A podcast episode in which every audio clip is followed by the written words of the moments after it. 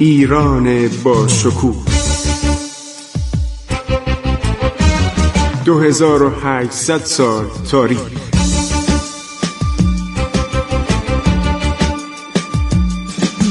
عبور از تاریخ.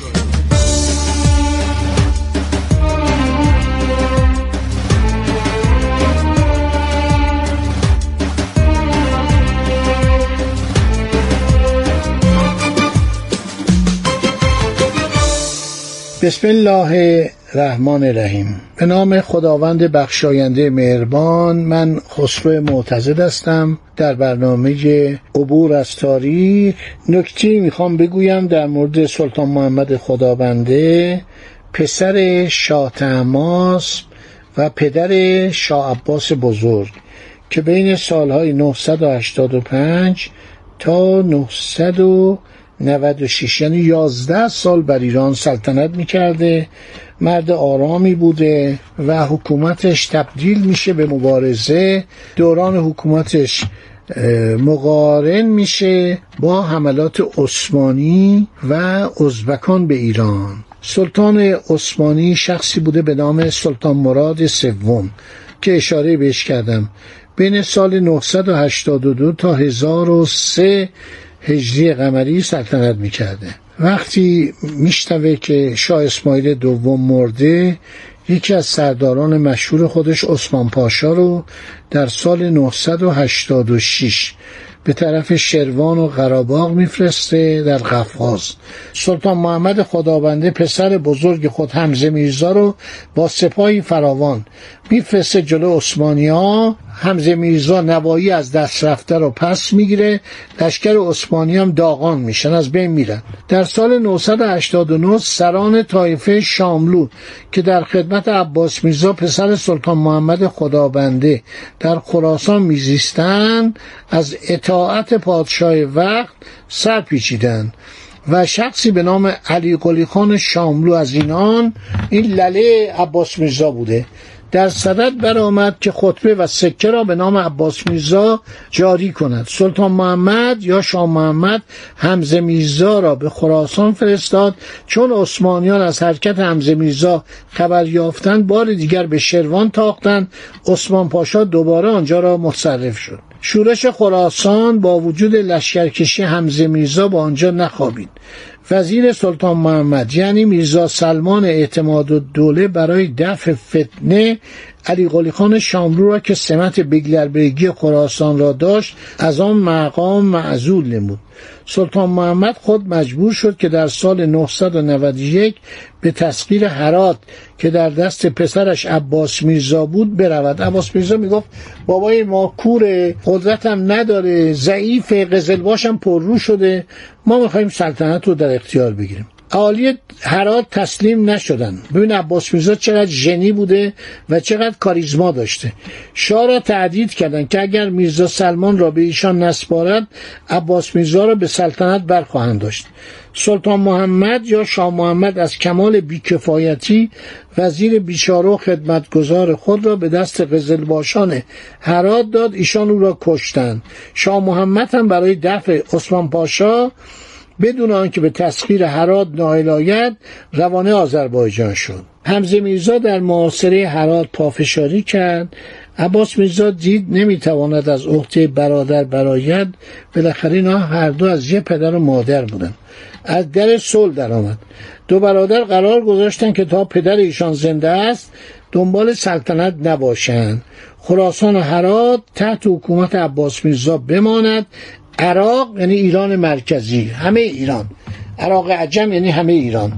در دست حمزه میرزا. بعد هم این باعث شد که فتنه خراسان خوابید و حمزه میرزا برگشت به قزوین که بره به طرف آذربایجان.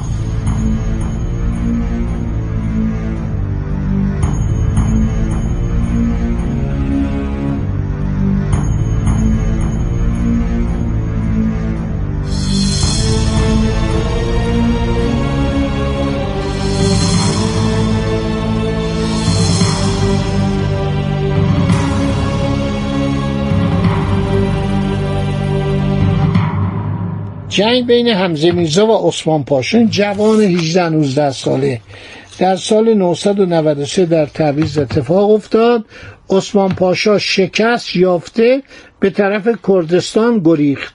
حمزه میرزا که پسر بزرگتر سلطان محمد بود در سال 994 در هشتم زیحجه در یک منزلی گنجه به دست دلاک خود کشته شد. یه جوانی بود که سر اینو اسلامی کرد ریشش رو اسلامی کرد آدم خبیس و کثیفی بود. عمرای ترکمان و افشار به این یه پولی میدن میگن اینو بکش. این بیچاره عرض شود که نشسته بود و این در چادرش داشت سر اینو میتراشید با همون تیغ جراحی ضرباتی زد به گردنش به سینه و شکمش اینو کشت. بعد هیچی دیگه خودشم فرار کرد. این دلاک بیشرم. فرار می‌کنه ولی میگیرنش بعد جنازهشو جنازه همین همزه میرزا رو میارن در تاریکی شب. کنار رودخونه میشورن و میفرستن هر شود که در یکی از اماکن متبرکه دفن می‌کنن. عمرای خراسان به همراهی عباس میرزا از مشهد به طرف قزوین حمله می‌کنن حرکت می‌کنن عمرای یاقی رو تنبیه می‌کنن و بعدم میرن به شاه میگن میگن شما مریض هستید شما نابینایید شما نمی‌تونید اجازه بدید که ما عباس میرزا رو پادشاه کنیم. اونایی که قاتل حمزه میرزا بودن وقتی اون شاهزاده شجاع رو که عثمانیا رو بارها شکست داده بود می‌کشن برادر دیگرش ابو طالب میرزا رو نامزد سلطنت می‌کنن. با نش حمزه میرزا از گنجه به اردبیل میان سپس به قزوین از آنجا به اصفهان می‌روند. اما عباس میرزا به یاری علی قلی خان شاملو و مرشد قلی خان استاجلو حاکم سابق خاف راهی قزوین میشه و این عمرا میرن به طرف قزوین.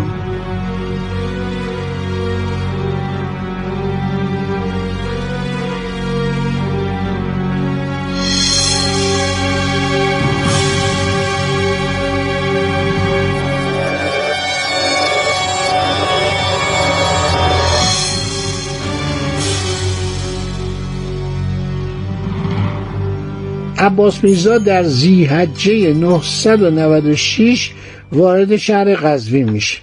در این تاریخ سلطان محمد خدابنده در شیراز بود. مرشد قلی خان و علی قلی خان شاملو عباس میرزا را رسما به لقب شاه عباس و بهادر خان سلطان ایران می‌کنند.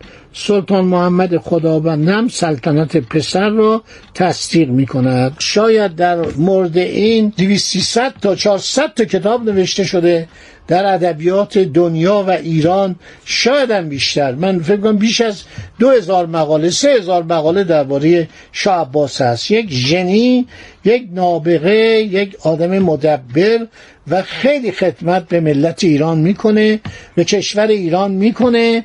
مفهوم کشور یک پارچه متحد متشکل پس از مغول اولین بار در زمان شاه عباس. یعنی واقعا شاه عباس حکومت و دولت ایران رو تشکیل میده. شما هیچ کتابی از ادبیات دنیا تاریخ دنیا سفرنامه های دنیا رو نمی بینید و نمی خونید که شامل مت و تحسین از شاه عباس باشه. شخصی به نام پیترو دلاواله دو جلد سفرنامه نوشته ایشون کشیش بوده. ایشون مرد مذهبی بوده و آدم بسیار جالبی بوده دانشمند بوده شرق شناس بوده زبان فارسی ترکی بلد بوده. میگه ما رسیدیم به اردبیل.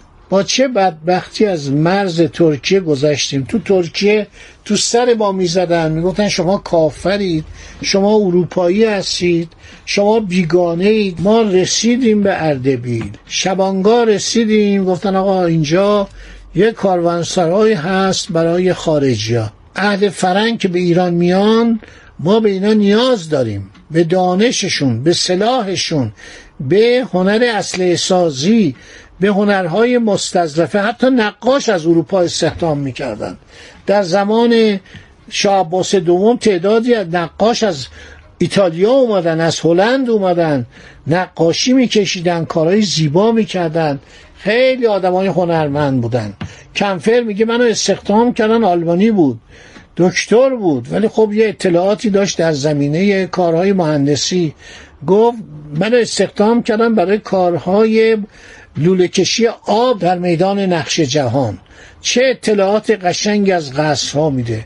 آدم اولاریوس دکتر عرض شود علوم مذهبی از آلمان میاد چقدر مطالب بنویسه شاردن میاد شوالیه فرانسوی چه اطلاعات عالی. ده جلد کتاب درباره ایران می‌نویسه. تاوردیه میاد تاجر جواهر فروش چقدر کتاب می‌نویسه. اسامی یکی دوتا نیست. یه شخصی بوده به نام دومان رافل دومان. این کشیش بوده. هر کسی به اصفهان می‌رفته سری به این می‌زده و این اطلاعات جالبی می‌داده. مثل هوتم شیندلر. مهندس هوتم شیندلر اتریشی که بعدها در زمان ناصر شاه در ایران بود. لورد کورزون تمام کتاب کوشن ایران رو از روی نوشته های این تهیه کرد. خودشم اعتراف کرده. گفته اگر این نبود کتاب ایران و قضیه ایران به جایی نمی رسید اینا در اصفهان زیاد بودن. اصفهان اوج عظمت خودشو در زمان شاه عباس آغاز می‌کنه و به یک شهر بزرگ بین المللی تبدیل میشه. اصفهان به قدری زیباست به قدری شهرت پیدا می‌کنه که شاعران و نویسندگان مثل پیلوتی در قرن نوزدهم میگه من می‌خوام به اصفهان برم. یا عطر گلهای سرخ اصفهان عده زیادی از اروپایی رو میکشونه به اصفهان. چه کتابایی درباره عطر گلهای سرخ اصفهان نوشتن؟ درباره رود زاینده رود چه چیزایی نوشتن؟ حال و روز ترکان رو می‌گیره که می‌گفتن استانبول بزرگترین شهر خاور زمین. نه خیر اصفهان نصف جهان. زیبایی های اصفهان اون مهندس های کارکشته که در اختیارش بودن دانشمندی مثل شیخ بهایالدین عاملی لبنانی که از اونجا میاد به ایران و در خدمتش یک دانشمند بزرگ مهندس حاتم که اردوبادی. دو جا در تمام طول شبانه روز در تمام ایام سال مگر ماه رمضان که مردم ایران روزه می گرفتن سه بار غذا می دادن. این نظری دادن و شاه عباس تو ایران متداول کرد این قیمه دادن و این چلو خورش دادن و این حلوا دادن و اینا رو همه رو دوره صفویه ابداع شد مردم ایران رو متحد می‌کنه. مرد بزرگی است. من می‌خوام 20 جلسه درباره او و سیاست خارجیش و سیاست داخلیش اخلاقش رفتارش هنر و صنعت ملت ایران اثری که ملت ایران رو همسایگان گذاشت تأثیری که رو امپراتوری عثمانی گذاشت تأثیری که رو امپراتوری گورکانی هند گذاشت. شما می‌دونید ملکه یه دختر تهرانی بوده. اطلاع دارید نورمحل دختر خاج قیاس الدین تهرانی بوده. همسر جهانگیر میشه ملکه هند. تاج محل و به عنوان آرامگاه او می‌سازه. این زن چقدر زن بزرگی بوده. هارولد لم دربارش کتاب نوشته. داستان نویس و تاریخ نویس بزرگ آمریکایی. عروس ایران. اسم کتاب عروس ایرانه. همه اینا رو براتون خواهم گفت. خدا نگهدار شما باد. عبور از تاریخ